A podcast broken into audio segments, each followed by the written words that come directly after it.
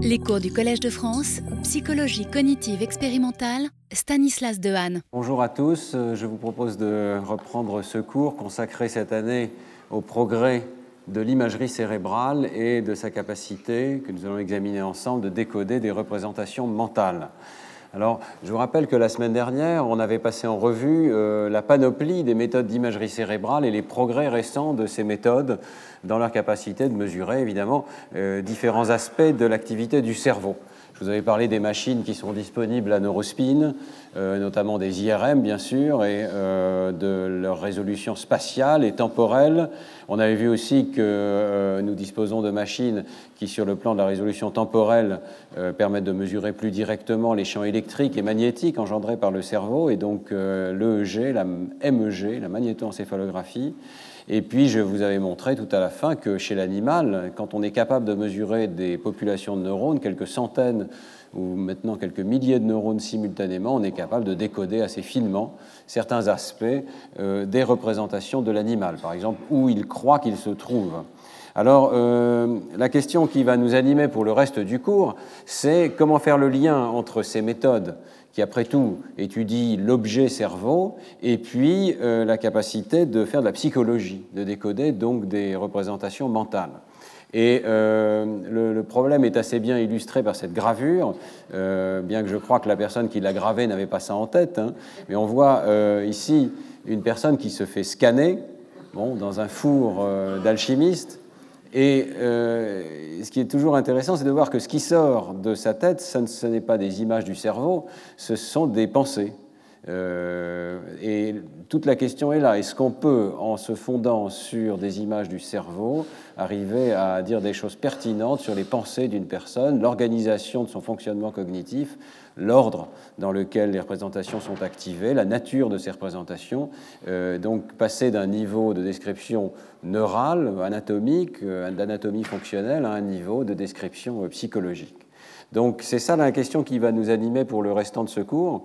Et euh, on va, dans les trois prochains cours, parler d'IRM fonctionnel et des différentes méthodes euh, qui sont disponibles pour euh, étudier les représentations mentales en IRM.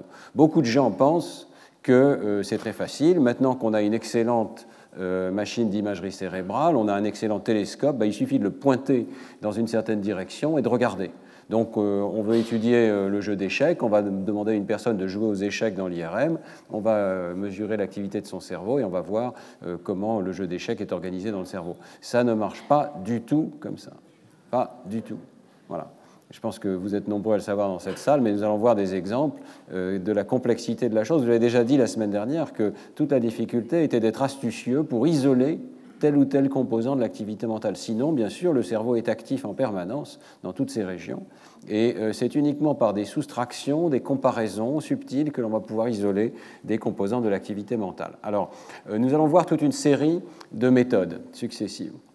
La première, la plus ancienne, la plus simple, celle qui a été mise en place dès le départ par Michael Posner en particulier, avec Mark Reichel, c'est la visualisation globale des circuits qui sont impliqués euh, dans une tâche psychologique et l'isolement de certaines composantes par la méthode de soustraction. Soustraire deux euh, tâches légèrement différentes. C'était l'idée déjà de Donders lorsqu'il a mis en place les méthodes d'étude du temps de réaction, du temps de réponse des sujets.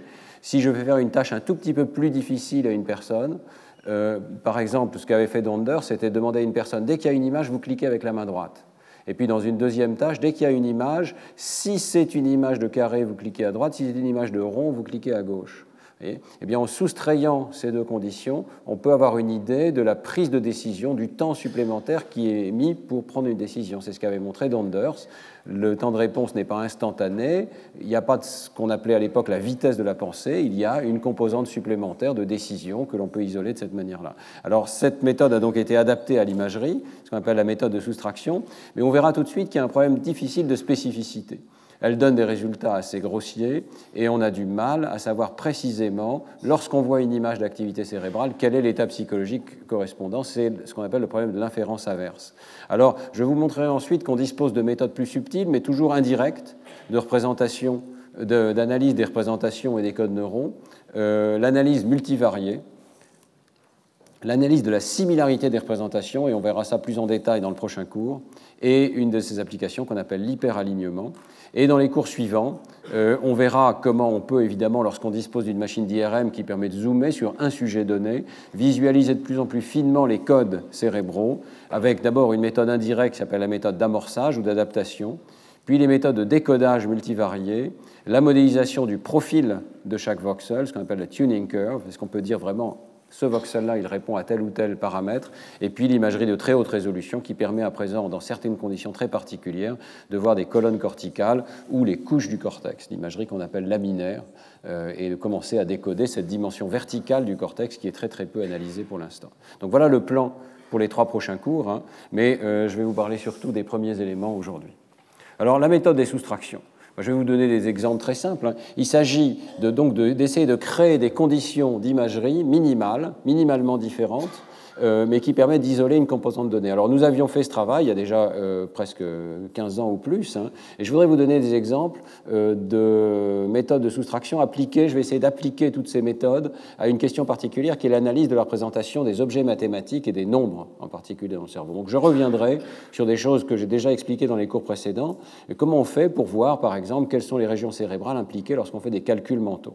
Eh bien, grâce à cette méthode de soustraction, euh, l'idée est très simple. on va partir d'abord peut-être d'un modèle comme celui-ci, qui est le modèle du triple code, qui est déjà assez ancien, qui suggère qu'on a des représentations des chiffres arabes, des mots de nombre et une représentation de la quantité. L'hypothèse qu'on avait faite avec Laurent Cohen sur la base de nombreuses analyses de patients, c'est qu'il y a une représentation bilatérale de la quantité. Alors comment on va tester un modèle de ce type? Je ne vais pas rentrer trop dans le détail, mais la première idée, c'est qu'on peut avoir des stimuli constants et faire varier la tâche qui est demandée au sujet. La tâche la plus simple, ça peut être de lui présenter un chiffre et de lui demander de le nommer mentalement. Cette tâche ne fait pas appel, en principe, n'a pas besoin de faire appel, en tout cas, à la représentation des grandeurs numériques. On peut passer directement des chiffres arabes aux mots correspondants.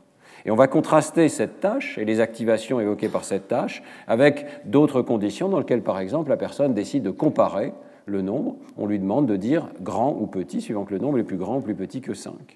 Et puis si on veut avoir des opérations de calcul, on va lui demander par exemple de multiplier le nombre par 3 ou de soustraire le nombre de 11, et ça va être une manière d'isoler une composante supplémentaire de calcul mental. Alors, euh, c'est l'expérience euh, fonctionne assez bien. Donc on peut avoir toutes sortes de comparaisons deux à deux. Qu'est-ce qui s'active plus, par exemple, lorsqu'on compare des nombres que lorsqu'on se contente de le nommer? Et qu'il y a juste une activation supplémentaire détectable ici, qui est dans le cortex pariétal, intrapariétal plus précisément de l'hémisphère droit, suggère donc que quand on manipule des quantités numériques, en plus de simplement nommer les chiffres et de traiter évidemment de reconnaître le chiffre, eh bien, on a euh, l'activation d'un système de quantité qui se semble euh, peut-être euh, souvent bilatéral, mais parfois ici localisé dans l'hémisphère droit. Si on demande à la personne de faire des multiplications, on voit qu'il y a un réseau bilatéral, mais si on soustrait la tâche de comparaison, on ne voit plus que cette activation ici dans la région pariétale inférieure gauche. Et si on demande des soustractions, on voit une activation très bilatérale par rapport à la tâche de dénomination, et dans lequel on peut soustraire progressivement différentes composantes pour voir qu'il y a une activation supplémentaire prémotrice et aussi pariétale droite euh, par rapport à la tâche de multiplication. Donc là, on commence à voir un circuit donc bilatéral, mais plutôt plus activé à gauche lorsqu'on multiplie, lorsqu'on fait un traitement qui a plutôt à voir avec la table d'arithmétique, plutôt à droite lorsqu'on se contente de manipuler les quantités. Vous voyez, c'est, un bon exemple de méthode de soustraction à stimulus constant. Stimulus est le même, c'est la tâche que fait le sujet qui euh, fait euh, varier toutes ces activations. Mais on peut faire exactement l'inverse. Et j'ai choisi ici à nouveau un exemple un petit peu ancien. C'est une méthode qui est, là depuis le départ, depuis 20 ans. Euh, donc le travail d'Evelyn Egger, euh, dans un article qui était euh, tout à fait important, hein, c'est exactement l'inverse. C'est-à-dire on a un stimulus qui est variable, mais on demande une tâche constante. Et c'est le stimulus lui-même qui va entraîner des activations dans des régions différentes du cerveau.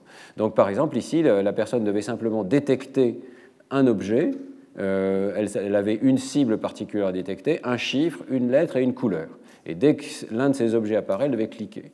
Et on présente soit des chiffres, soit des lettres, soit des couleurs, et on peut les présenter dans la modalité visuelle ou dans la, dans la modalité auditive.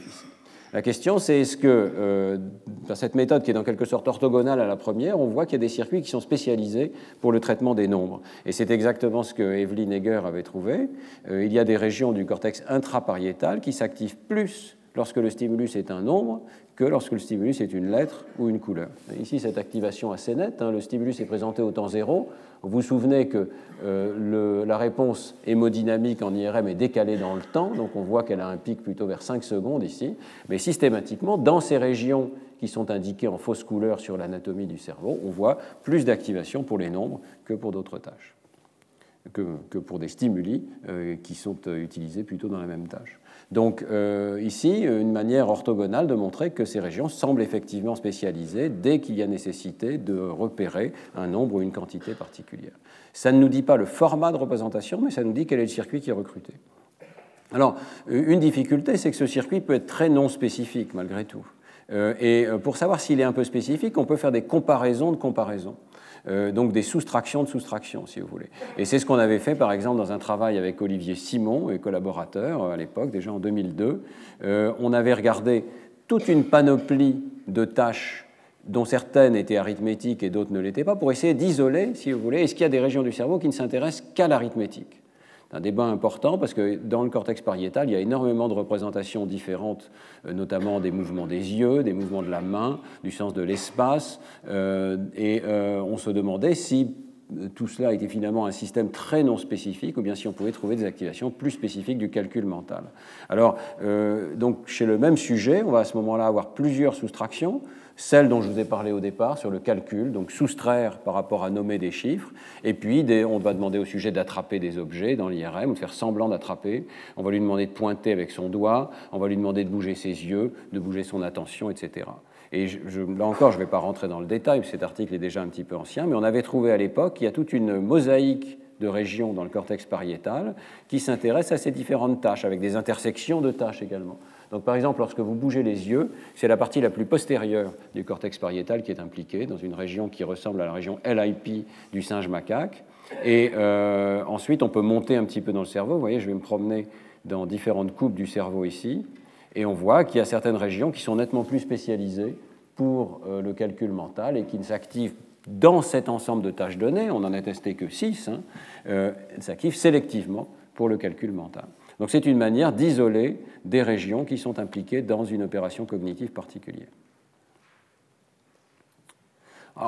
ces images sont à prendre avec un grain de sel parce qu'elles sont euh, encore relativement non spécifiques dans la mesure où elles sont moyennées à travers une quinzaine ou une vingtaine de sujets typiquement, donc avec des cerveaux qui ont été alignés entre eux. Et puis, alors il y a un problème qui est difficile, c'est est-ce que vraiment il y a spécificité? Est-ce que si l'activation est à tel endroit, on peut en conclure psychologiquement que le sujet est en train de faire des calculs mentaux, par exemple?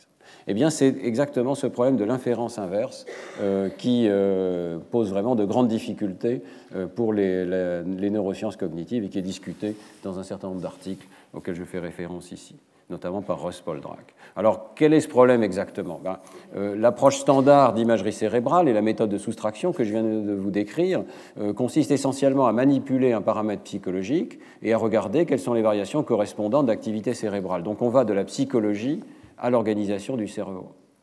En fait, on contribue plus aux neurosciences qu'à la psychologie. La psychologie informe les neurosciences. Est-ce qu'on peut faire l'opération dans le sens inverse On aimerait pouvoir dire quelle est la fonction associée à une activation cérébrale donnée, de sorte qu'on puisse, une fois qu'on a observé cette activité cérébrale, dire bon, quelle est la nature des, représentations mentales qui sont mobilisées par le sujet. Ce problème inverse est extrêmement difficile. Et on va voir évidemment beaucoup d'exemples tout au long de ce cours, jusqu'au sixième cours, où je parlerai de décodage de pensée extrêmement fine, hein. mais on va voir que c'est un problème qui commence à être abordé, mais qui pose quand même de très grandes difficultés. Alors pourquoi est-il difficile? Ben, euh, En particulier parce que la résolution de l'IRM est insuffisante surtout si on moyenne à travers de nombreux sujets. Donc on est en train de lisser les activations par la variabilité interindividu. Donc des fonctions très différentes peuvent activer grosso modo les mêmes aires cérébrales. Et de manière générale, euh, souvent on dit dans notre domaine l'inférence inverse c'est quelque chose sur lequel il ne faut pas s'aventurer parce qu'on va faire des erreurs très importantes. Alors, euh, je voudrais attirer votre attention là-dessus, surtout parce que nous sommes au Collège de France, on parle à la fois de choses techniques parfois, mais aussi de problèmes de diffusion de la science au niveau du grand public. Et là, il y a des erreurs absolument massives qui sont faites dans les grands médias. Euh, sur justement la base d'inférences inverses qui sont complètement fausses. Euh, je vais vous donner deux exemples qui sont tous les deux tirés du New York Times. Et en l'occurrence le New York Times sous la plume d'un chercheur en neurosciences cognitives, Marco Iacoboni, qui travaille à UCLA, qui n'est pas une petite université. Hein. Et alors, c'est juste avant les élections américaines qui vont conduire à l'élection de Barack Obama. Et euh, ils font une expérience qui, bien entendu, n'a jamais été publiée, euh, mais qui est quand même mentionnée dans le New York Times. Ils scannent 20 sujets et ils vont présenter à ces 20 sujets des photos et aussi des films des euh, possibles futurs présidents des États-Unis, des candidats à l'élection présidentielle.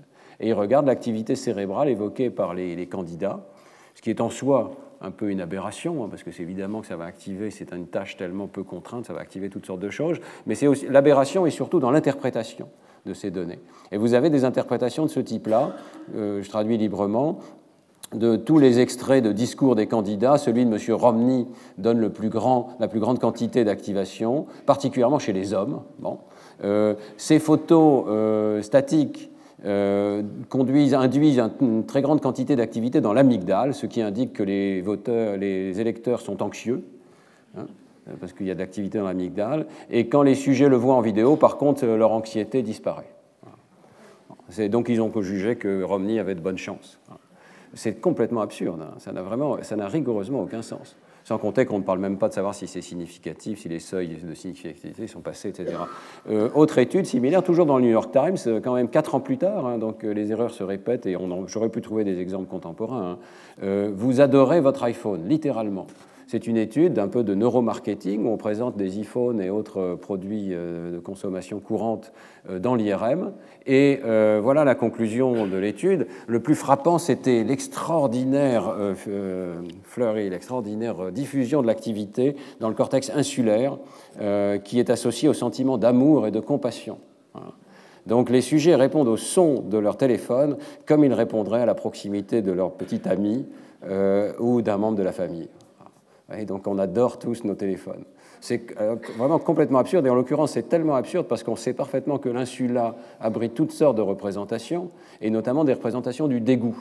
Donc avec exactement la même image d'activité cérébrale, le journaliste aurait pu conclure que nous sommes tous dégoûtés par notre téléphone. Euh, voilà. Donc si vous lisez ce genre de choses, euh, soyez alertés immédiatement sur le fait que ça n'est pas correct. Alors on va voir quand même qu'il est possible de faire des inférences inverses, mais dans quelles conditions exactement?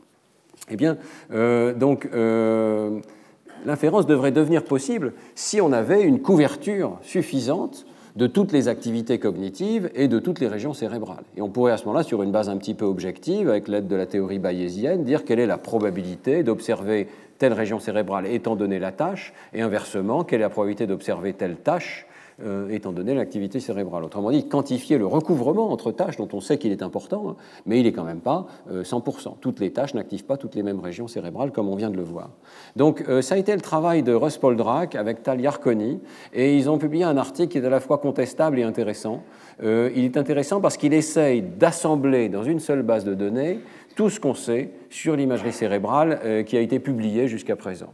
Alors, euh, pour euh, faire cet assemblage, il s'appuie sur une méthode qui, elle, est tout à fait contestable, qui consiste à euh, lire les articles par ordinateur. Donc, c'est un ordinateur qui passe en revue les PDF des articles et qui regarde quels termes sont utilisés, quels mots sont utilisés dans l'article. Par exemple, est-ce que le mot douleur est utilisé ou est-ce que le mot attention est utilisé dans l'article Et ensuite, un système automatisé extrait également les coordonnées de l'activité en soit un petit peu dommage. Vous savez qu'on s'appuie sur les coordonnées dites de Talleyrand, ou plus récemment de Montréal, euh, pour identifier en X, en Y et en Z, dans les trois coordonnées de l'espace, où se trouve l'activité dans le cerveau, après avoir mis le cerveau en boîte, en quelque sorte, après l'avoir normalisé pour sa taille. Et la seule chose donc, que cette base de données est capable de faire, c'est de trouver les pics des activités. Si je dis que c'est dommage, parce que souvent on a des images tridimensionnelle de l'activité, mais euh, la base de données NeuroScience, euh, dont il s'agit ici, euh, fait appel uniquement au pic d'activité. Mais bon, c'est déjà une certaine donnée, donc on sait que le mot douleur est utilisé dans l'article, on sait qu'il y a telles coordonnées qui ont été activées, de façon complètement arbitraire. Hein. Le, système n'est pas très intelligent. Il ne va pas lire la légende de la figure pour dire cette figure fait référence à tel aspect de la douleur, etc. Mais juste, le mot douleur a été utilisé et telles coordonnées ont été rapportées. Et à partir de là, on peut essayer de faire une inférence en avant. S'il y a le mot douleur, quelles sont les activités cérébrales, et euh, on peut essayer de renverser cette inférence, et plus il y a de données dans la base, plus c'est intéressant, pour euh, dire s'il y a tel pattern d'activité, quel est l'état cognitif correspondant. Mais attention, quel est le mot correspondant qui est le plus probable dans l'article. Donc c'est quelque chose qui est quand même très superficiel, ça n'est pas très sémantique si vous voulez. Alors, euh, est-ce que ça marche? Eh bien, ça marche un petit peu. L'article au départ était quand même assez intéressant. en 2011, dans Nature Methods, vous voyez que, par exemple, pour différents, pour différents termes, comme mémoire de travail, émotion et douleur, euh, il y avait un certain nombre de méta-analyses précédentes que les auteurs ont reprises ici, qui donnaient des résultats. Donc là, ce sont des êtres humains qui, avec tout leur savoir, ont extrait les connaissances de la littérature. Et puis, vous avez la machine automatisée ici, qui a fait l'inférence en marche avant, c'est-à-dire quelle est la probabilité d'avoir une activation étant donné le terme working memory. Et puis l'inverse, quelle est la probabilité d'avoir le terme working memory étant donné une activation. Et euh, alors on voit que ça n'est pas complètement absurde. D'abord, il y a une grande ressemblance horizontale ici entre les méta-analyses humaines et ce qui est produit par les machines. Vous pouvez comparer. Et souvent, il y a une sensibilité peut-être plus grande de, du logiciel NeuroSynth ici parce qu'il euh, s'appuie sur une base de données très étendue. Et puis, si vous regardez attentivement, vous allez voir que l'inférence inverse peut être plus précise que l'inférence euh, en, marche avant. Donc par exemple, euh, regardez dans le cortex singulaire antérieur. Donc ici, on a la face mésiale de l'hémisphère gauche et de l'hémisphère droit, et vous avez ce cortex singulaire antérieur ici, et euh, vous avez de très fortes activations pour la mémoire de travail, ici pour l'émotion et ici pour la douleur. Donc en marche avant. Alors on a l'impression que c'est très non spécifique. Si vous regardez attentivement, vous allez voir de petites différences. Mais l'inférence en marche arrière, montre qu'il y a quand même des différences assez importantes. Donc l'activation liée à la douleur est euh, vraiment plus ventrale, inférieure dans le cortex singulaire, alors que l'activation liée au travail cognitif, et notamment à la mémoire de travail, est beaucoup plus dorsale. Donc on peut euh, isoler, lorsqu'il y a des régions un peu, peu, génériques qui sont activées de façon globale, mais qui contiennent des sous-composantes euh, analysables, on peut utiliser ce système pour faire des déductions un petit peu plus fines. Et euh, de manière générale, la décomposition bayésienne permet d'isoler ce qui est spécifique et ce qui est non spécifique. Il peut y avoir des activations qui sont associées à une tâche donnée pour mille raisons. Mais euh, l'analyse bayésienne va être capable de dire non, tel aspect est vraiment spécifique, prédictif de tel terme dans le, circuit. Alors on peut jouer ensemble avec Neurosite, vous aviez tous accès, c'est un site qui est complètement ouvert.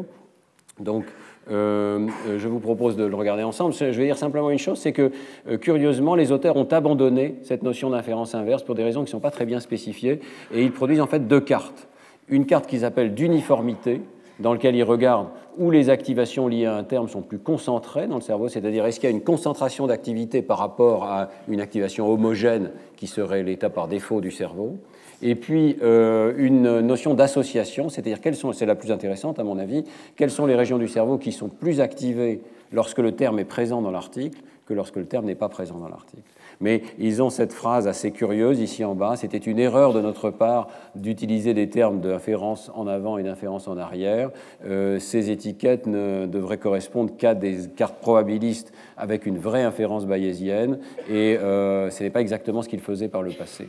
Donc euh, ils continuent de donner des outils d'inférence bayésienne, mais seulement pour les spécialistes et vous pouvez aller voir les, core tools si vous êtes intéressé, mais ils ne le font plus systématiquement sur leur site web. Autrement dit, cette inférence inverse hein, euh, continue de poser des problèmes, également des problèmes statistiques euh, considérables. Mais on peut aller voir ensemble le site web, et ce n'est pas inintéressant, et on peut s'en servir, euh, nous, en tant que chercheurs. Hein. donc voilà, vous allez sur neuroscience.org, vous avez des cartes de ce type, dans lesquelles vous pouvez naviguer, et on peut regarder ensemble des termes. Donc, euh, par exemple, euh, si on regarde language, alors vous voyez qu'il y a 1101 euh, études qui mentionnent le terme language, avec 42 749 pics d'activité. Et si on clique dessus, on peut aller voir la carte correspondante. J'espère que ça va fonctionner. Voilà. Donc là, vous avez une vue axiale avec l'hémisphère gauche. On peut aller naviguer dans l'hémisphère gauche et on voit une carte qui n'est pas du tout déraisonnable, hein, qui montre des activations tout au long de, du sillon temporal supérieur et du gyrus temporal supérieur et moyen, la région de Broca, il y a une claire latéralisation à l'hémisphère gauche, et on peut même aller voir ici plus dans la région ventrale, temporale, où on voit des activations qui pourraient correspondre à l'ère de la forme visuelle des mots. on voit un circuit global qui n'est pas absurde. On peut ensuite euh, poser des questions euh, différentes. Je crois que j'avais prévu une liste de questions. Où sont-elles?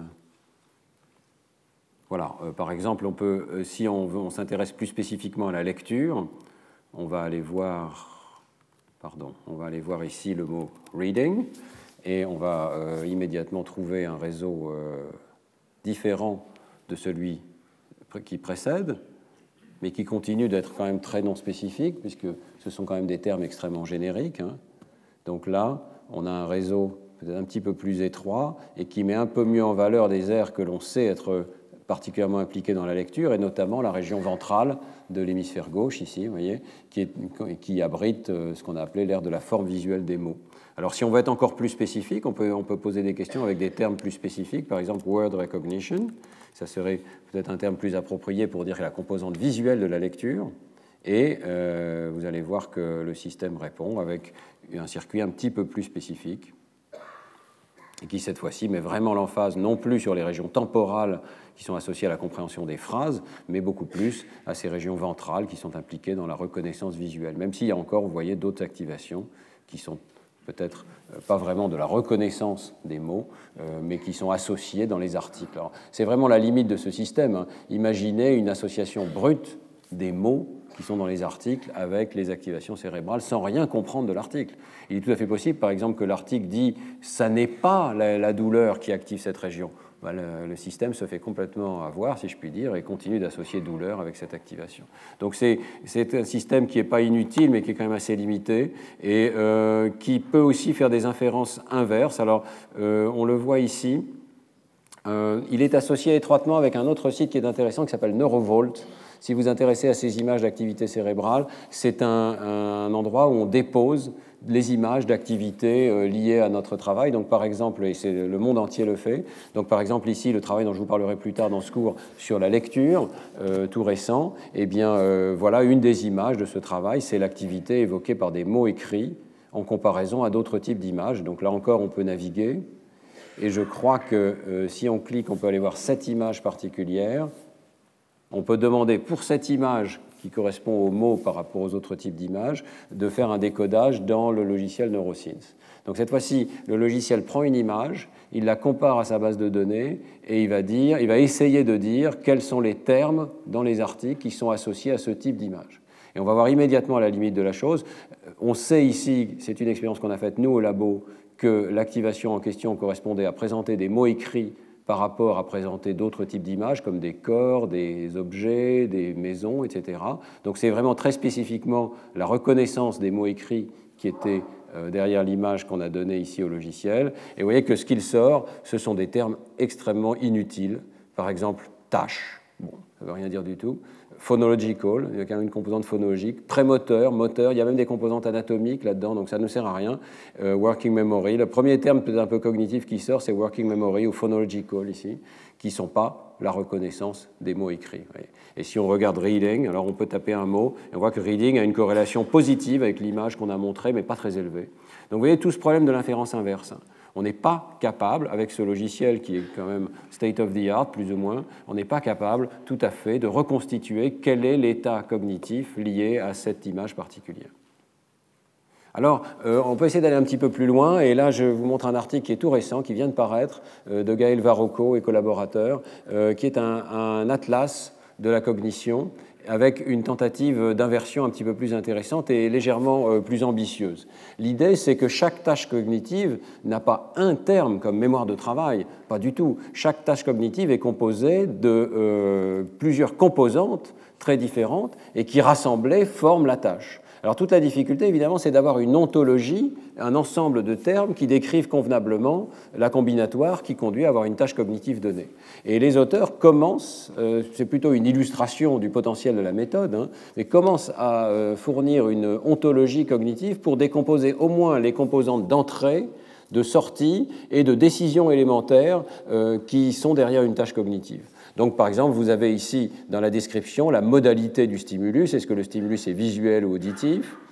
Euh, quel est le stimulus exact qui a été présenté? Donc ça peut être des sons, des stimuli en damier rétinotopique, des objets comme des visages, des lieux. vous voyez qu'il y a plusieurs niveaux de description. Hein. Il y a le niveau euh, général, le niveau plus restreint et le niveau très restreint, type particulier d'objet qui a été présenté.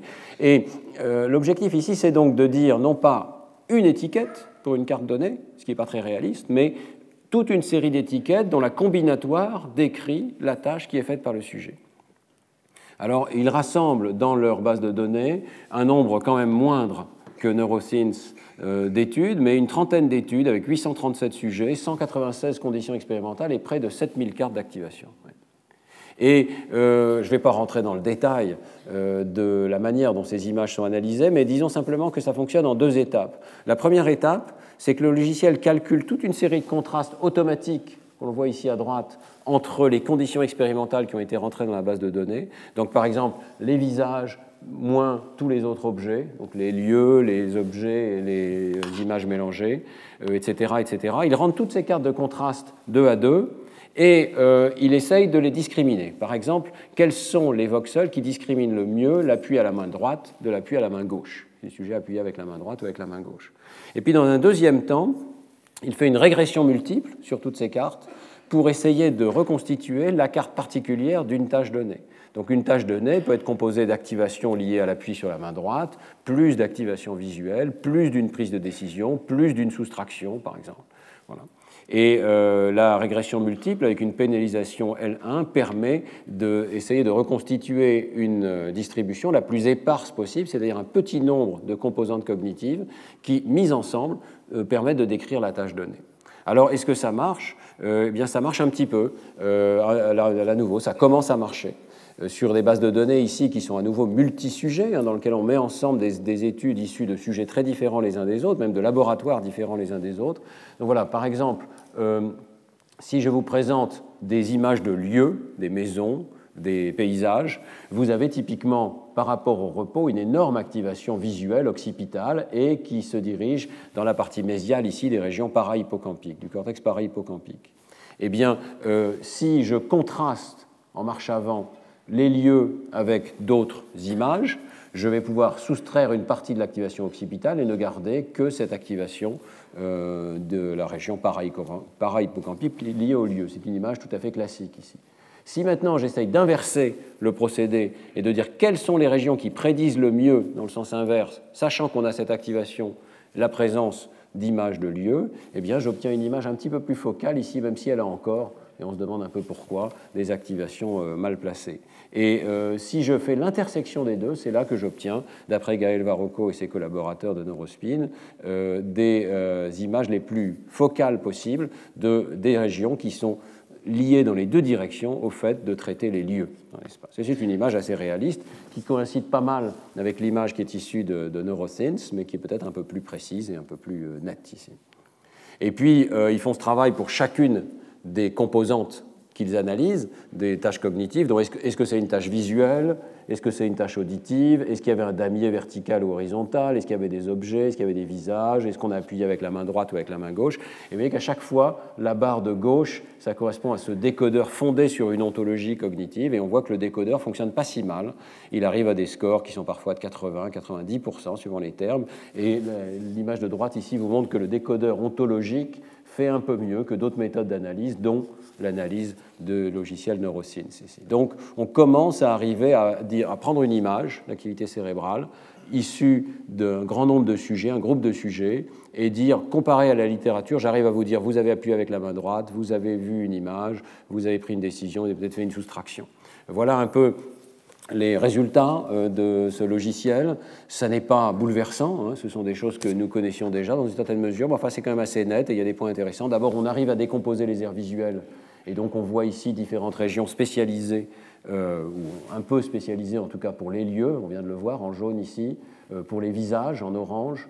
si vous regardez pour les mots, c'est difficile à voir, mais il y a une toute petite activation ici à côté d'une activation en rouge qui honnêtement est très surprenante, qui dit juste euh, c'est là que se trouve l'activité visuelle.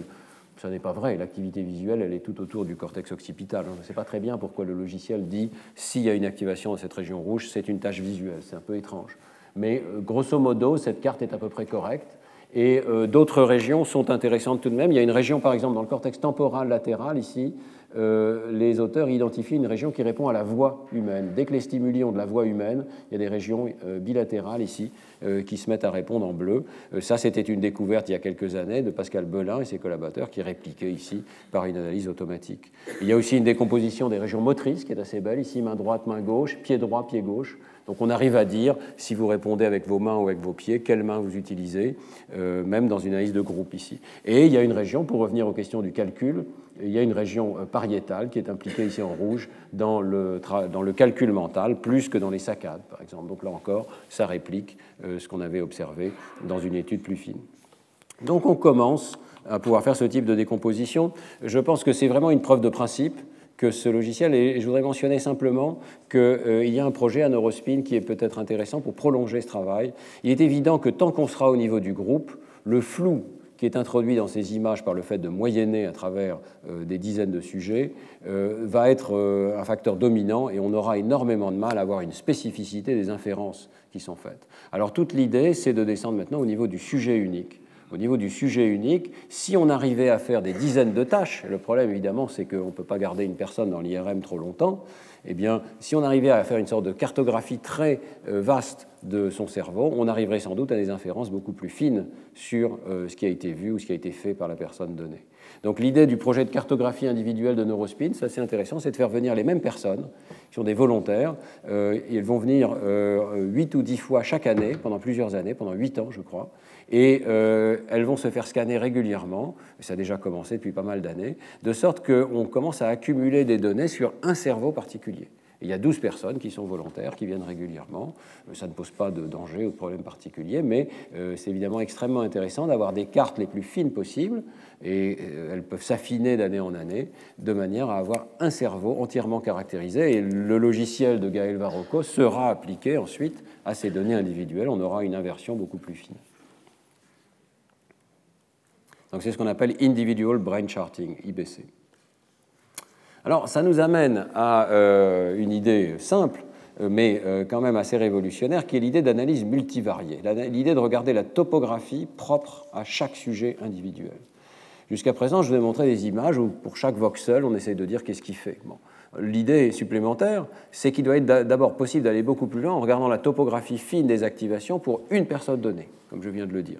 Mais aussi même si un voxel ne donne pas d'activité significative, dans une comparaison qu'on appelle univariée, ces comparaisons univariées sont difficiles, il faut bien s'en rendre compte, parce que comme on en fait 200 000, mettons, il y a 200 000 voxels qui couvrent tout le cerveau à l'échelle de quelques millimètres, eh bien, euh, pour éviter les faux positifs, on est obligé d'avoir un contrôle statistique sur le nombre de tests qui est fait, et euh, il se peut que les voxels n'atteignent pas le niveau de significativité.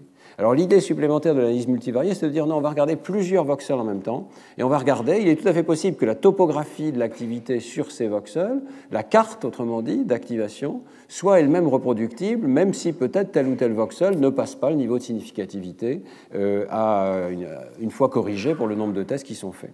Et puis la dernière idée, et ça a été proposé pour la première fois par Jim Haxby il y a déjà pas mal d'années, c'est peut-être en séparant les données en deux sous-ensembles indépendants, eh bien on peut évaluer cette reproductibilité et on peut essayer de classifier des données nouvelles. Tout ceci est un peu abstrait, mais je vous montre tout de suite ce, que Haxby avait fait dans son article de 2001, il y a déjà donc 17 ans, 18 ans, c'était une idée extrêmement simple, mais à l'époque assez révolutionnaire. Euh, imaginez que vous essayez de comprendre l'activité évoquée par des chaises et par des chaussures. Tous les deux des objets, tous les deux bon, euh, faisant partie de notre vie quotidienne. Est-ce qu'on peut voir des différences dans le cortex inférotemporal entre deux types d'objets comme ça? Eh bien, euh, l'analyse que propose Jim Axby, c'est de séparer les données en deux les données paires et les données impaires. Ce qu'on appelle runs, ici, ce sont des séries d'IRM. On acquiert plusieurs séries de quelques minutes. Et donc, on va regarder les séries paires et les séries impaires pour le même objet. Vous voyez qu'il y a une carte d'activité, cet objet par rapport aux autres, hein. donc plus d'activité pour cet objet que pour la moyenne des autres, et vous voyez avec votre œil que euh, l'activité se ressemble. Il y a quand même une reproductibilité de la carte d'activation, à la fois des régions positives en rouge et les régions négatives en bleu, euh, qui sont euh, quand même toujours à peu près au même endroit pour les chaises. Et pour les chaussures, bah, il y a une autre carte d'activité, alors elle a des ressemblances, hein. mais la question c'est est-ce qu'il y a plus de ressemblances entre les cartes issues des mêmes objets qu'entre les cartes issues d'objets différents? Et à chaque fois, il y a deux cartes, hein, j'ai oublié de vous le préciser, deux tranches différentes prises à des niveaux différents du cerveau. Alors, euh, les coefficients de corrélation peuvent être utilisés pour comparer ces cartes dans le cortex inférotemporal, et on voit qu'il y a une corrélation forte, donc une reproductibilité qui n'est pas trop mauvaise, un coefficient de corrélation de l'ordre de 0,45, c'est pas énorme, hein, il y a du bruit dans ces images d'IRM, mais il y a quand même quelque chose de reproductible, et peut-être plus qu'à travers des objets différents. Et dans cet article, Axby proposait que euh, cette configuration d'activités multivariées puisse être utilisée pour classifier. Par exemple, voilà, vous avez telle image d'activité, j'ai un sujet donné, alors on est, au niveau d'un sujet. Hein. Ce sujet a activé toutes ces régions, en positif et en négatif, par rapport à d'autres objets. De quelle catégorie s'agit-il? Ben, On peut regarder toutes les autres catégories dont nous disposons, les visages, dans, des données indépendantes, hein, j'insiste. Donc les visages, les maisons, les chaises, les chaussures, et on va calculer les coefficients de corrélation, on s'aperçoit qu'il y a un coefficient de corrélation de 0,81, donc assez élevé, avec les visages. Et effectivement, il s'agissait bien d'une image où le sujet était en train de voir des visages. Donc euh, la cartographie est suffisamment précise pour pouvoir dire de quelle catégorie il s'agit. Voilà un autre exemple ici. Je vous laisse essayer de deviner de quelle catégorie il s'agit. À l'œil, ce n'est pas toujours évident, mais on fait le calcul et ça ressemble plutôt aux chaises. Voilà en l'occurrence, ce n'est pas une extraordinaire reproductibilité. Souvent, pour les visages, c'est ce qui marche le mieux, parce qu'il y a vraiment des régions très spécialisées pour les visages. D'où donc cette idée d'analyse multivariée. On va regarder la topographie de l'activité. Et euh, alors, ensuite, il y a eu toute une série d'articles sur ce sujet. Je en parlerai beaucoup dans le dernier cours, évidemment, sur le, sur le décodage. Mais euh, euh, je voudrais parler de cet article de Mitchell, qui était quand même très important aussi, parce qu'on on peut se demander si on peut aller encore plus loin et décoder un objet, une paire mot-image, qui ne faisait même pas partie de l'ensemble de l'entraînement. Ici, le problème dans l'analyse de Haxby, c'est qu'il faut avoir enregistré l'activité évoquée par des chaises, et alors on a quelque chose à comparer. Mais si on avait, je ne sais pas, évoqué, euh, montré l'activité évoquée par des dinosaures, bah, le système serait obligé de dire c'est soit un visage, soit une maison, soit une chaise. Il aurait peut-être dit un dinosaure c'est un visage, j'en sais rien, ou une chaise. Bon, il n'a pas le choix. Est-ce qu'on peut faire mieux que ça? Est-ce qu'on peut prendre une image d'activité évoquée par un concept complètement nouveau, et euh, néanmoins arriver à euh, dire de quoi il s'agit. Eh bien, c'est euh, l'approche de Mitchell qui a conduit ensuite à beaucoup d'autres études, de dire on va décomposer le mot en traits sémantiques qui, en fait, sont fondés sur les associations de ce mot avec d'autres mots. Et en l'occurrence, il choisit 25 verbes, donc je les ai listés, pardon. Je les ai listés ici en bas. Donc vous avez voir, entendre, écouter, goûter, etc., conduire, entrer. Et on va regarder dans une base de données lexicale, sur, les pages web par exemple, combien de fois le mot qui nous intéresse, par exemple céleri, est associé à, chacun de ces verbes. Donc il est sans doute associé assez souvent à goûter, par exemple, ou à sentir, etc. Et on va se servir de ça comme autant de traits sémantiques qu'on va pouvoir utiliser pour mettre en relation avec les cartes d'activité cérébrale. Alors, euh, par exemple, la réponse au mot céleri, on va essayer de la prédire comme une combinaison linéaire de la carte associée au verbe manger, de la carte associée au verbe goûter, de la carte associée au verbe remplir, qui elle a un petit coefficient, et les coefficients correspondants vont être dérivés de l'association sémantique dans euh, des statistiques lexicales, dans les pages web par exemple, pour ce mot. Donc de cette manière-là, on, va pouvoir on va pouvoir entraîner le système avec toute une série de mots euh, existants. On va trouver les cartes correspondantes à ces traits sémantiques sous-jacents qui correspondent à ces 25 verbes. Donc, ce n'est pas qu'on présente les verbes eux-mêmes, c'est qu'on infère les cartes associées à chacune de ces verbes. Et puis ensuite, on va pouvoir reconstituer l'activation évoquée par un mot comme céleri, par exemple, ou plutôt prédire l'activation évoquée par un mot comme céleri sur la base de ces cartes qui ont été préentraînées. Alors, euh, est-ce que ça marche? Ben Voilà un exemple. Vous avez pour le mot céleri et pour le mot avion la carte qui est prédite par cette superposition de traits sémantiques et la carte qui est réellement observée. Alors c'est juste deux coupes ici, hein, donc ce n'est pas suffisant pour se faire une idée de l'activation au niveau du volume, mais euh, donc les auteurs ensuite mettaient un classificateur absolument évident. On donne deux concepts, et euh, la question c'est est-ce qu'on fait mieux que le hasard pour dire de quel concept il s'agit, l'un ou l'autre, euh, dans cette situation. Et les auteurs arrivent à faire mieux que le hasard, c'est 70%. Ouais. Donc c'est quand même très faible hein, dans cette étude. C'est une preuve de principe c'est une preuve de principe que, étant donné deux concepts possibles, on arrive à choisir lequel euh, a été vu par le sujet ou a été imaginé par le sujet sur la base de cartes préalables associées à d'autres concepts. Pour nous, c'était quand même, euh, je me souviens très bien à l'époque, quand même, c'est un article de Science. La raison pour laquelle c'est un article de Science, c'est que nous ne pensions pas que c'était possible. Nous ne pensions, personne n'avait imaginé que ce soit possible de prendre un mot nouveau, pour lesquels on n'a pas d'image d'activité cérébrale chez ce sujet, mais sur la base d'activités évoquées par les autres mots, arriver à euh, déduire à quoi devrait ressembler cette carte et arriver à deviner de quel mot euh, le sujet, quel était le mot que le sujet avait vu. Et puis il y avait un autre aspect qui était tout à fait surprenant dans ce travail, c'est que ça fonctionne même intersujet. Et ça, moi, je me souviens très bien que j'étais tout à fait surpris de cette chose-là, parce que le raisonnement, c'était d'accord, si je scanne avec une bonne résolution spatiale, une personne donnée, je vais arriver à voir la différence entre des chaises et des chaussures. Mais d'une personne à l'autre, certainement les chaises et les chaussures activent des régions très différentes. Ben, ça n'est pas vrai. Euh, il y a suffisamment de ressemblance d'une personne à l'autre pour qu'on arrive à faire ce type de décodage et à reconstituer mieux que le hasard quelle est l'image qui a été vue par les sujets. Donc la ressemblance intersujet est quand même suffisante pour ce type d'inférence à minima. Elles sont loin d'être parfaites. 70%, c'est très insatisfaisant, surtout qu'on a réduit le problème à un problème binaire. Donc imaginez s'il s'agissait d'identifier le mot parmi mille, ça on serait très mauvais. Mais c'est une preuve de principe. Et je vous en montrerai d'autres euh, par la suite. Alors pourrait-on faire encore mieux en alignant les sujets? Euh, La semaine prochaine, je vous montrerai que oui, si on aligne encore mieux les sujets entre eux, avec cette méthode qu'on appelle hyper-alignement, alors le décodage peut être encore meilleur. L'idée, je vous la donne tout de suite, puis on en reparlera la semaine prochaine, mais si, par exemple je dispose du fait que d'images où les sujets ont regardé un film, donc un stimulus extrêmement riche, je peux essayer de faire tourner ces données dans un espace euh, qui a plus de dimensions que 3, hein, qui n'est pas l'espace traditionnel, mais l'espace sémantique. Je vais faire tourner ces données pour aligner les activations évoquées par les films à travers différents sujets. Et quand je fais ça, si j'ai des nouvelles données, elles sont mieux alignées, j'arrive mieux à décoder intersujets que euh, si je me contente d'un alignement spatial qui dit qui met les, cerveaux en boîte en quelque sorte. Donc euh, on arrive maintenant à faire mieux dans la génération intersujet avec cette méthode d'hyperalignement dont je vous parlerai la semaine prochaine. Pour terminer le cours d'aujourd'hui, je vais vous parler de deux applications de cette analyse individuelle et multivariée pour faire des inférences cognitives. Parce qu'on est après tout dans un cours de psychologie cognitive expérimentale. Est-ce qu'on peut maintenant revenir au niveau de questions cognitives fines et faire des inférences? Alors, euh, la première, euh, le premier exemple que je voudrais mentionner, c'est le travail de Maria Malry, collaboratoire, euh, dont je vous avais déjà parlé, qui a fait l'imagerie du cerveau des mathématiciens. Et vous vous souvenez peut-être de cette étude où on avait présenté à des mathématiciens professionnels des phrases portant sur des objets mathématiques pas complètement évidents, donc des raisonnements de haut niveau qui, vont bien au-delà du calcul mental. Hein. il ne s'agit plus de nombres, mais il s'agit d'objets mathématiques complexes. Je peux vous en faire écouter quelques-unes ici. Toute matrice carrée à coefficient complexe est semblable à une matrice triangulaire supérieure.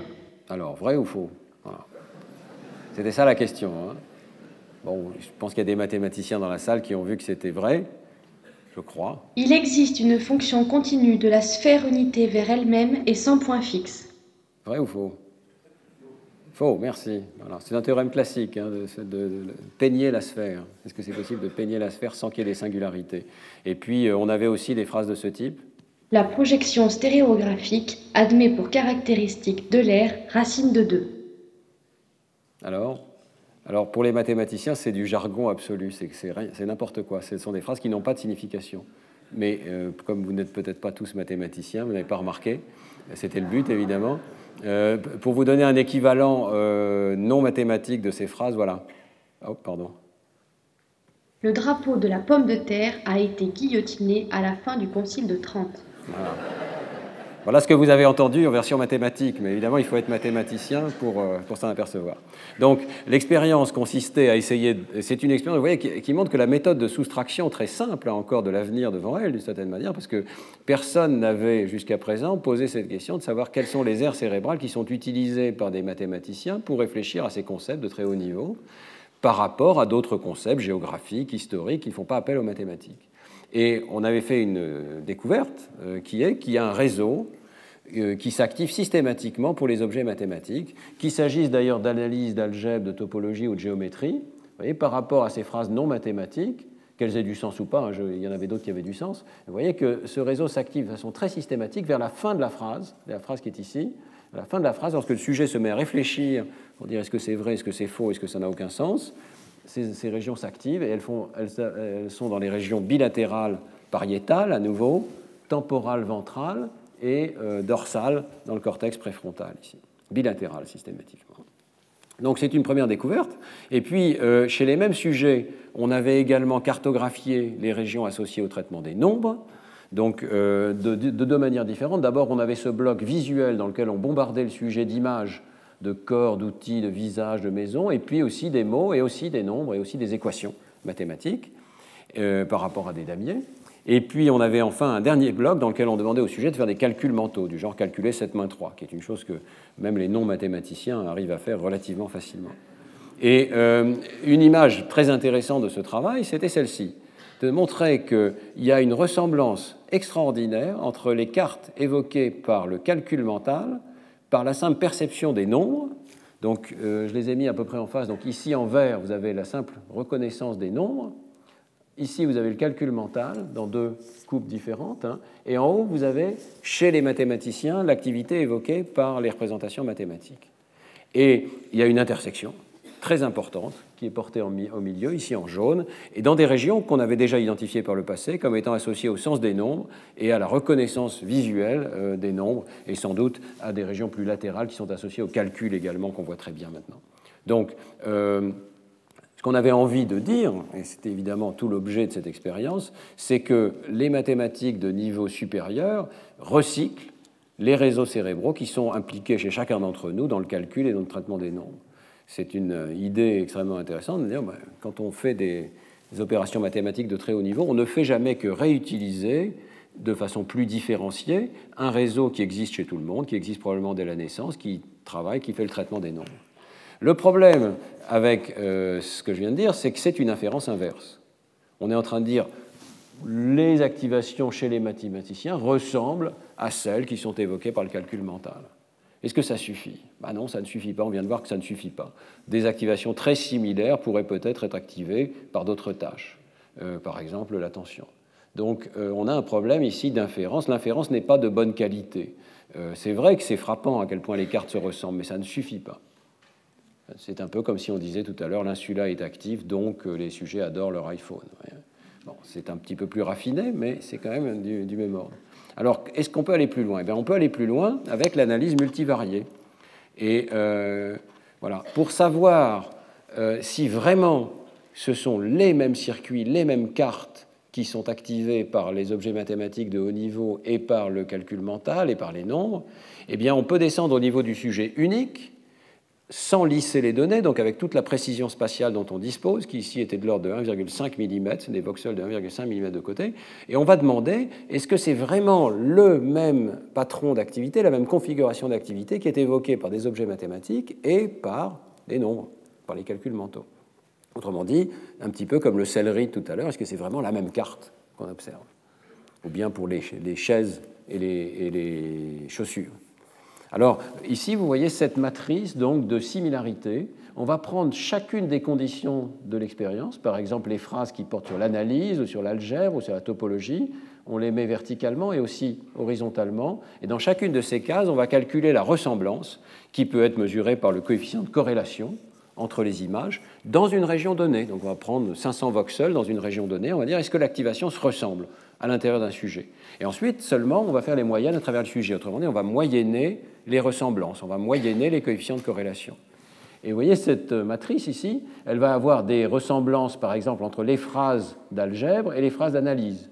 les phrases de topologie et les phrases d'analyse. Et on va pouvoir demander est-ce que cette ressemblance entre les opérations mathématiques est plus grande qu'entre des phrases qui ne parlent pas de mathématiques et les phrases mathématiques. Donc non maths versus analyse. Donc on va comparer les coefficients de corrélation, donc les ressemblances intramathématiques et avec d'autres phrases, par exemple. Et on va aussi pouvoir comparer l'activité évoquée par les maths avec l'activité évoquée par le calcul, ou par des phrases qui ne sont pas du calcul, ou bien l'activité évoquée par les maths avec l'activité évoquée par des formules mathématiques ou par des nombres simples par rapport à des visages, par exemple. Donc cette ressemblance peut être calculée entre toutes les cartes dont on dispose ici et va nous permettre de faire des inférences beaucoup plus fines. Et là, le résultat qui est publié dans l'article, c'est celui qui nous a vraiment convaincus, euh, c'est que systématiquement, il y a une ressemblance plus forte entre l'activité, entre la carte évoquée par euh, les euh, objets mathématiques et les opérations mathématiques ou numériques correspondantes. Par exemple, ici, vous avez la ressemblance entre des phrases mathématiques et d'autres phrases mathématiques, donc algèbre versus analyse, par exemple, par rapport à des phrases non mathématiques. Vous voyez que la ressemblance est bien moindre. Elle n'est pas nulle. Il y a de l'activité non spécifique dans le cortex pariétal. Par exemple, j'ai oublié de dire que chacune de ces lignes, c'est une région différente. Donc là, c'est le cortex pariétal gauche et droit, cortex temporal inférieur gauche et droit. Donc chaque ligne correspond à une région du cerveau. Dans toutes ces régions du cerveau, il y a une plus grande ressemblance entre faire des mathématiques et faire d'autres opérations mathématiques. Et puis plus important encore, il y a une plus grande ressemblance entre faire des opérations mathématiques de très haut niveau et faire des calculs mentaux cette ressemblance peut être quand même assez élevée, alors qu'il y a très peu de ressemblance avec l'activité évoquée par des phrases qui ne vous demandent pas de faire des calculs mentaux. Donc, euh, et puis le dernier point qui est important, il y a une ressemblance plus importante avec l'activité évoquée par des nombres et aussi par des formules mathématiques. Alors, ce n'est pas toujours significatif. Ici, c'est peut-être la situation la plus caractéristique. Vous voyez que formules et nombres conduisent à des ressemblances avec la réflexion mathématique évoquée pas du tout par des objets visuels, par des phrases parlées, hein, alors qu'il n'y a pas du tout de ressemblance avec l'activité évoquée par d'autres images, comme des euh, visages par exemple. Donc l'analyse de ces ressemblances permet d'aller beaucoup plus loin et de dire non, ce n'est pas juste une tâche d'activité globale comme dans la diapo précédente, hein, euh, où il y a une ressemblance globale de l'activité, c'est vraiment sujet par sujet, finement, la carte évoquée se ressemble à partir du moment où il y a des opérations mathématiques, qu'il s'agisse de nombres tout à fait élémentaires, de calculs mentaux comme 7-3, ou d'opérations beaucoup plus complexes sur des espaces multidimensionnels, où ça ne parle plus du tout de nombres, mais ça parle d'objets mathématiques de, de, haut niveau. Avec la qualité des inférences qui est faite est bien supérieure. Mais elle nécessite d'avoir mesuré chez le même sujet différentes opérations cognitives. je vais donner un deuxième exemple pour terminer, qui est l'exemple de l'analyse euh, de la lecture, et de la lecture chez l'enfant où on a un problème un petit peu similaire euh, d'inférence inverse. Et euh, je pense qu'on a pu corriger certaines de nos idées sur la base de cette analyse multivariée. Alors, d'abord, sachez que c'est tout à fait possible, et je remonte des images que j'ai déjà présentées dans certains cours précédents, hein, c'est tout à fait possible de faire l'imagerie cérébrale des enfants euh, avec un scanner qui est en fait est un faux scanner ici qui permet d'entraîner les enfants à s'allonger dans la machine, à avoir une antenne avec un miroir, à avoir des boutons dans les mains, à avoir un casque sur les oreilles pour recevoir des instructions ou des stimuli. Tout ceci, donc chez des enfants de 5 ans, 6 ans maintenant, ça ne pose aucun problème particulier. Une fois qu'on les a entraînés dans le faux scanner, ils sont prêts à être scannés dans le vrai, ils ne bougent pas, et on a obtenu d'excellentes données chez ces petits-enfants. Alors, euh, il y a eu toute une série d'expériences qui ont été faites, je voudrais vous rappeler comme contexte. Euh, ici, euh, il s'agit d'expériences donc sur ce qui change dans le cerveau chez des enfants qui ont appris à lire et qui n'ont pas appris à lire. Ce sont des images euh, d'activités évoquées toujours par des mots écrits, des visages, des maisons ou des damiers. Vous voyez qu'il y a une activation évoquée par les mots écrits dans cette ère de la forme visuelle des mots dans l'hémisphère gauche, et elle est présente chez des enfants qui savent lire, mais pas chez des enfants qui ne savent pas lire. Donc par exemple ici, ce sont des enfants de 6 ans qui sont juste avant le CP, euh, qui ne sont pas lecteurs, vous n'avez pas cette activation. Par contre, vous l'avez chez les enfants de 6 ans dès qu'ils ont appris à lire, et vous l'avez encore plus importante chez les enfants de 9 ans euh, qui ont bien appris à lire. Vous voyez qu'en parallèle, on voit aussi le développement des réponses au visage qui deviennent de plus en plus significatives. Ici, elles n'ont pas été détectées, bien qu'elles soient présentes, on va le voir dans un instant, mais elles n'ont pas passé le seuil de significativité, mais elles deviennent tout à fait significatives dans euh, les âges plus avancés. Et on voit très bien donc une activation qui est prépondérante à droite pour les visages dans l'hémisphère droit, et un tout petit peu d'activation le long de la région évoquée par les mots dans l'hémisphère gauche ici. Une première idée, qu'il y a une sorte de compétition peut-être entre visage et mots. Et ça avait été démontré dans cette étude par des études de euh, comparaison, donc euh, directe, hein. Il y a plus d'activité évoquée par les mots dans la région gauche chez les enfants qui savent lire par rapport aux enfants dyslexiques, par exemple. Euh, oui, j'ai oublié de dire qu'ici, c'est une deuxième carte qui confirme la première, dans laquelle on compare à nouveau des enfants qui ont le même âge, mais qui savent lire ou qui ont des difficultés de lecture. Vous voyez que ce qui manque, c'est cette activation liée aux mots écrits. Mais vous voyez qu'il y a aussi une autre différence, toujours univariée. Si on regarde l'activité évoquée par des visages, eh bien, il y a plus d'activité évoquée par les visages dans l'hémisphère droit chez les enfants qui ont appris à lire que chez les enfants qui n'ont pas appris à lire. Autrement dit, première idée d'un déplacement d'activité. Mieux on sait lire, plus on spécialise une région de l'hémisphère gauche pour la reconnaissance des mots écrits, et apparemment, plus l'activité évoquée par les visages se déplace dans l'hémisphère droit. Et en fait, ceci euh, présentait une convergence absolument remarquable avec ce qu'on avait observé dans des études d'alphabétisation chez l'adulte. Dans un article qui est paru dans la revue Science en 2010, on avait comparé l'activité évoquée par différents euh, stimuli visuels, des mots et aussi des visages et d'autres stimuli.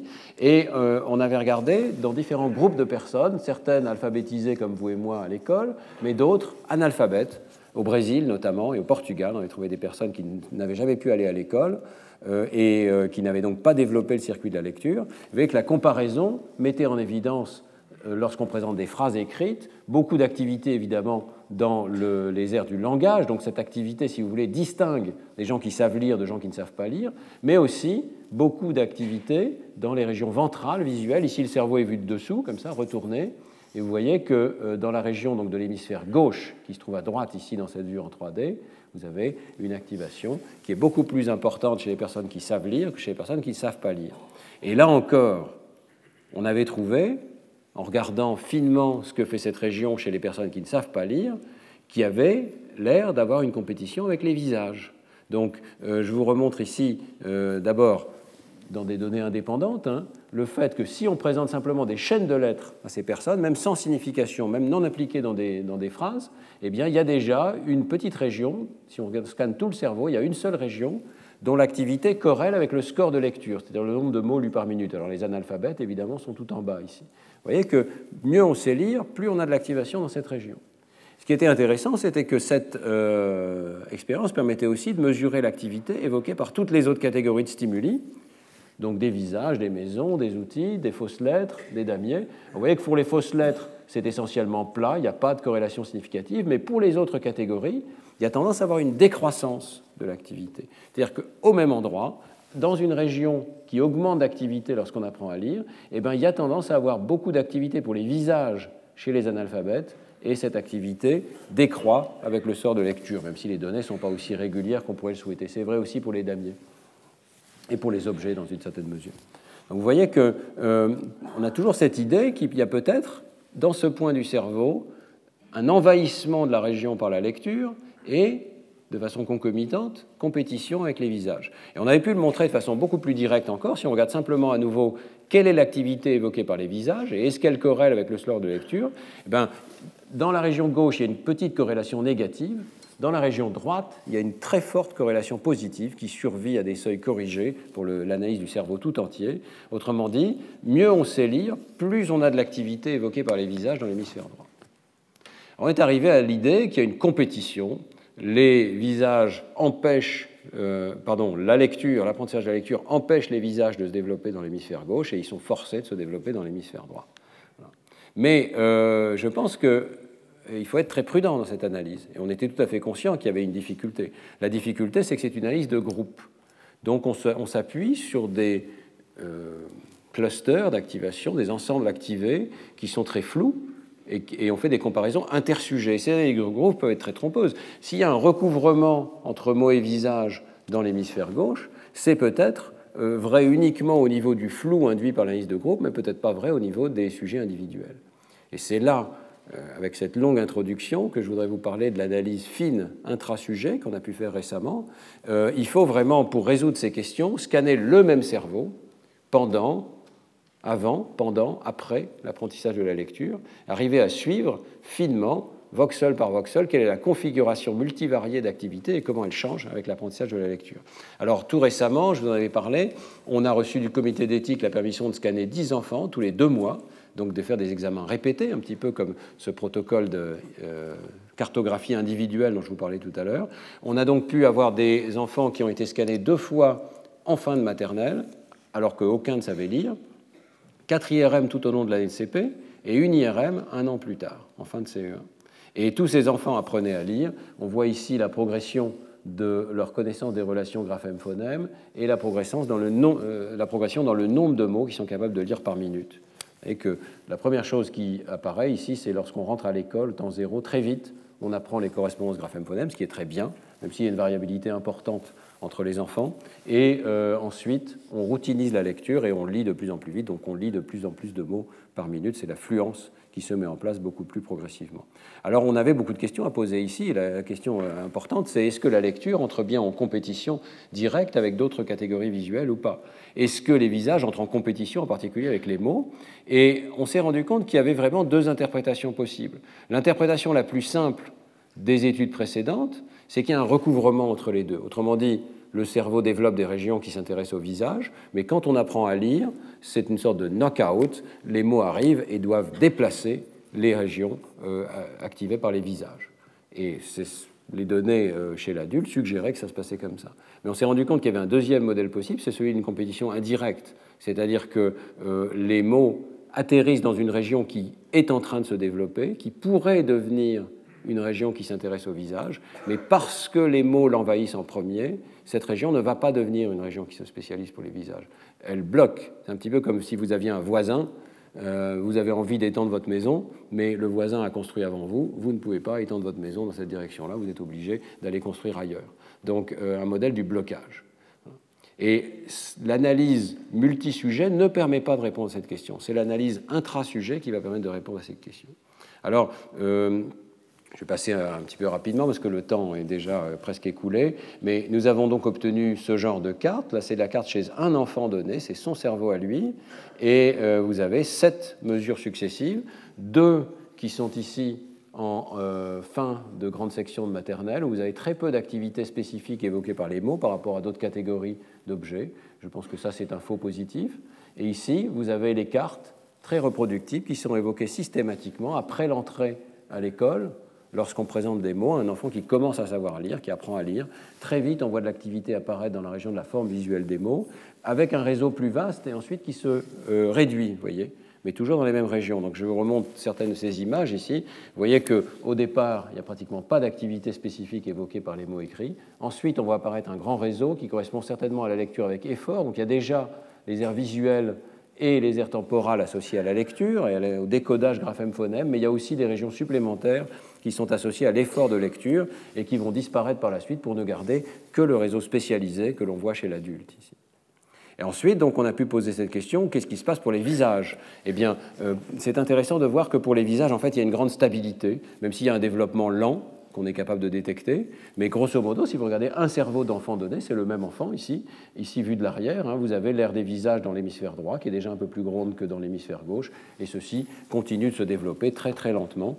Euh, donc il y a déjà des régions qui répondent au visage chez un enfant euh, lorsqu'il rentre en CP, dès qu'il est en maternelle, bien entendu en corrélant au niveau du groupe, on avait réussi à répliquer ce qu'on avait observé auparavant. C'est-à-dire que, évidemment, mieux vous savez lire, donc c'est la corrélation avec la vitesse de lecture, mieux vous savez lire, plus vous avez d'activité pour les mots dans la région occipito-temporale gauche, l'aire de la forme visuelle des mots, mais aussi plus vous avez d'activité pour les visages dans l'hémisphère droit. Donc il y a toujours cette relation entre mots et visage. Mais est-ce que c'est vrai au niveau du sujet individuel? Eh bien, euh, voilà, on peut poser cette question maintenant, on peut poser cette question finement parce qu'on est intra-sujet et qu'on peut regarder les configurations d'activité. Donc dans cette analyse, euh, c'est assez intéressant, on remonte dans le temps. On va dire, trouve-moi les voxels, les endroits très particuliers du cerveau qui répondent plus aux mots qu'aux autres objets, qu'aux autres images, dans les dernières sessions, à la fin de l'apprentissage. Donc on a pris les sessions 6 et 7, elles ne sont pas marquées ici parce que ce sont elles qui ont servi à choisir ces voxels. Donc ce ne sont plus des données indépendantes. Mais on a choisi les voxels parce qu'ils répondent plus aux mots qu'aux autres objets à la fin de l'apprentissage. Et ensuite, on remonte dans le temps et on dit qu'est-ce que ces voxels faisaient auparavant? Eh bien, euh, ces voxels, dans le cas des mots, euh, se chargeait déjà de la reconnaissance visuelle des mots, mais pas, vous voyez, en maternelle. En maternelle, il n'y avait aucune réponse particulière. Mais dès que l'enfant est rentré euh, à l'école, on a commencé à voir l'activité évoquée par les mots dans cette région. Donc on est capable de dire qu'il y avait effectivement un circuit sélectif qui se met en place ici. La question n'est pas là, la question c'est euh, qu'est-ce que cette région fait pour les autres catégories? Est-ce que c'était une région qui répondait au visage et qui s'est transformée en région qui répond aux mots? Ben, Vous voyez que pas du tout. Si vous regardez l'activation évoquée par les visages ici, elle est plutôt négative, c'est-à-dire plutôt moindre que la moyenne des autres objets. Donc ça n'est pas vrai, on aurait pu s'attendre à ce qu'il y ait une courbe décroissante comme ça, rouge, pour les visages. Ça n'est pas vrai. Au niveau du sujet individuel, ça n'est pas comme ça que ça se passe. En fait, c'est une région qui est relativement non spécialisée et euh, qui répond un petit peu aux objets, mais vraiment pas beaucoup, euh, et qui répond pas du tout au visage. Donc une image assez différente quand on fait l'imagerie individuelle de l'image qu'on aurait pu avoir lorsqu'on regarde des groupes de sujets qu'on moyenne entre eux et qu'on a ce problème de spécificité des activations. Vous pouvez regarder les autres régions aussi. Donc par exemple ici, c'est une région qui a été choisie parce que dans les sessions 6 et 7, tous ces voxels répondent aux outils. Eh bien, elle répond déjà aux outils. Elle augmente un petit peu son activité, mais elle répond déjà aux outils et elle continue de le faire et elle ne répond pas du tout aux autres objets et pas du tout aux mots. Elle n'aime pas du tout les mots. Les mots sont ici tout en bas. Donc, toutes ces régions spécialisées, ici, vous voyez que les mots qui sont en vert sont tout en bas. Toutes ces régions détestent les mots. Ce n'est pas vrai qu'il y a une région qui répondrait au visage et qui se met à aimer les mots. Ce n'est pas comme ça que ça marche. Et en particulier pour les visages, c'est tout à fait clair ici. Alors la même conclusion, on peut l'avoir par l'analyse de la similarité des configurations d'activité. Et là, ça devient des inférences tout à fait subtiles que l'on peut faire.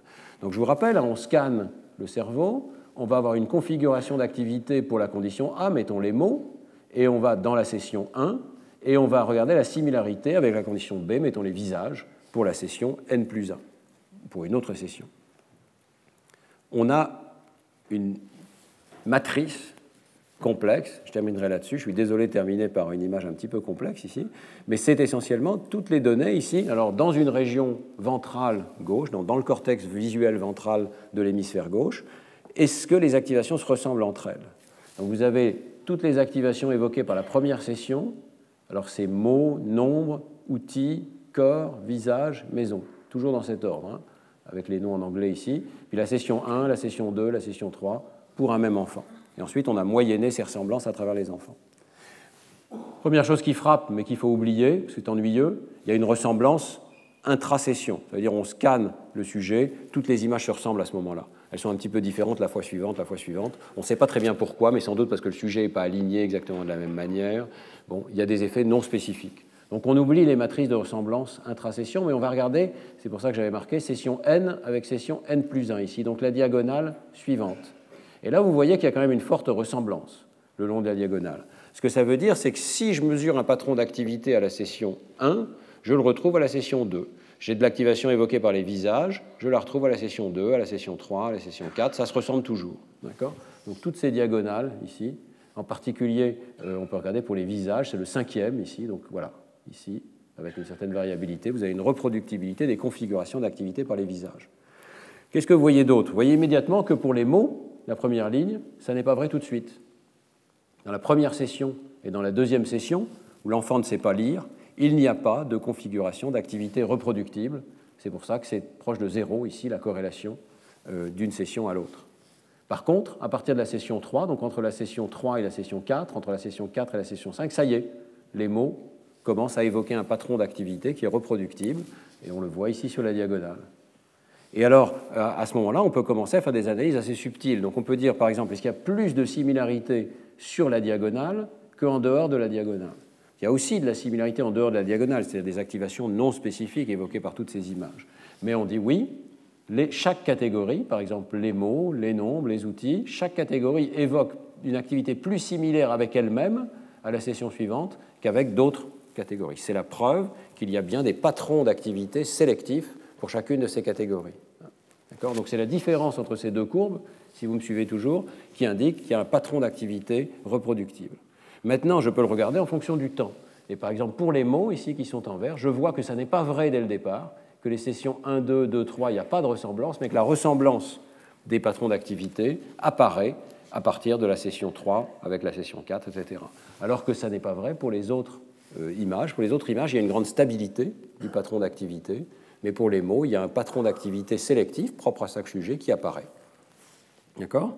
Et finalement, la dernière inférence qui est intéressante, c'est qu'est-ce qui se passe très spécifiquement dans cette ère de la forme visuelle des mots? Donc je vais choisir les voxels qui, à la fin de l'apprentissage, chez cet enfant particulier, vont s'intéresser à la lecture. Qu'est-ce qu'ils font au départ? Est-ce qu'ils ont déjà des patrons d'activité qui sont particuliers pour telle ou telle catégorie? Eh bien, on a la réponse ici. Ils ont déjà des patrons d'activité pour les outils, pas du tout pour les visages. Pour les visages, il n'y a pas de patron d'activité reproductible évoqué par les visages dans cette région, pas plus qu'avec d'autres catégories. Mais pour les outils, oui.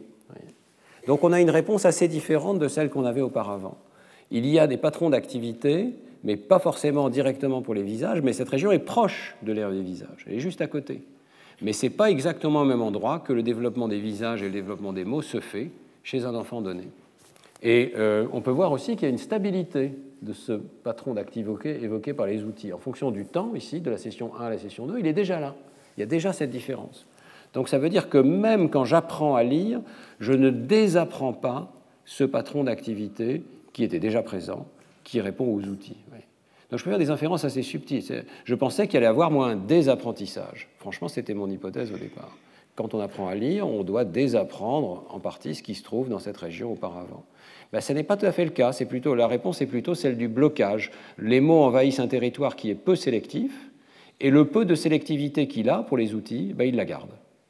Il ne la perd pas. Et le modèle auquel on est arrivé, pour essayer de vous donner une vision très graphique de, euh, ces résultats, qui est plus facile à comprendre, je pense, imaginez que ça, c'est la surface du cortex ventral, dans lequel vous avez des colonnes corticales, et certaines sont spécialisées pour les objets, d'autres pour les visages, et d'autres pour les lieux.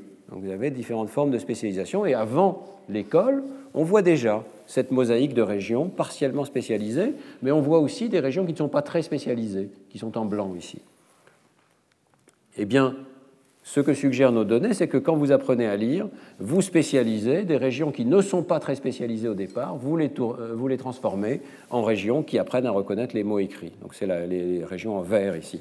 Et si vous avez un voxel qui est relativement grand, qui couvre une partie de ces régions, eh bien vous allez voir que cette région répond bien aux mots, mais elle répond encore un petit peu aux objets. Et le patron d'activité qu'elle avait déjà pour les objets, elle le garde. voyez? Elle le garde.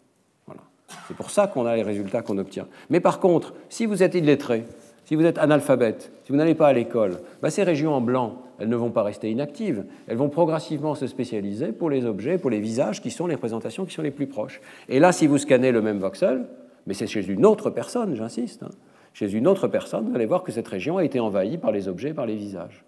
D'accord?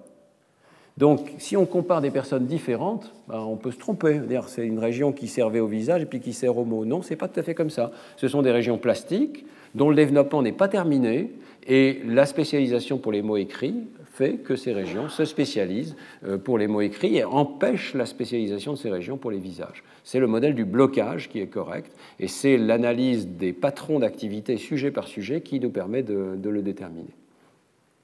J'espère que je vous ai illustré la subtilité hein, de ces analyses. Souvent, donc, la soustraction, qui est la méthode la plus primitive, nous donne une première réponse, mais ça n'est pas suffisant. Il faut aller voir par analyse multivariée les configurations d'activité pour avoir des déductions un petit peu plus subtiles sur les représentations et les codes neuronaux qui sont impliqués, notamment dans les apprentissages du calcul ou euh, de la lecture. Alors, euh, on a couvert donc cette partie des méthodes. Vous voyez qu'il y a encore beaucoup de méthodes que nous devons examiner euh, pour euh, mettre en liaison les activités cérébrales avec euh, la psychologie cognitive. Donc la semaine prochaine, on continuera de parler de l'analyse de la similarité des représentations avec une méthode qu'on appelle Representational Similarity Analysis, qui est encore plus subtile pour déterminer à quoi pensent les personnes lorsqu'on voit les images d'activités cérébrales. Voilà. Merci beaucoup de votre attention. Retrouvez tous les contenus du Collège de France sur www.colège-2-france.fr.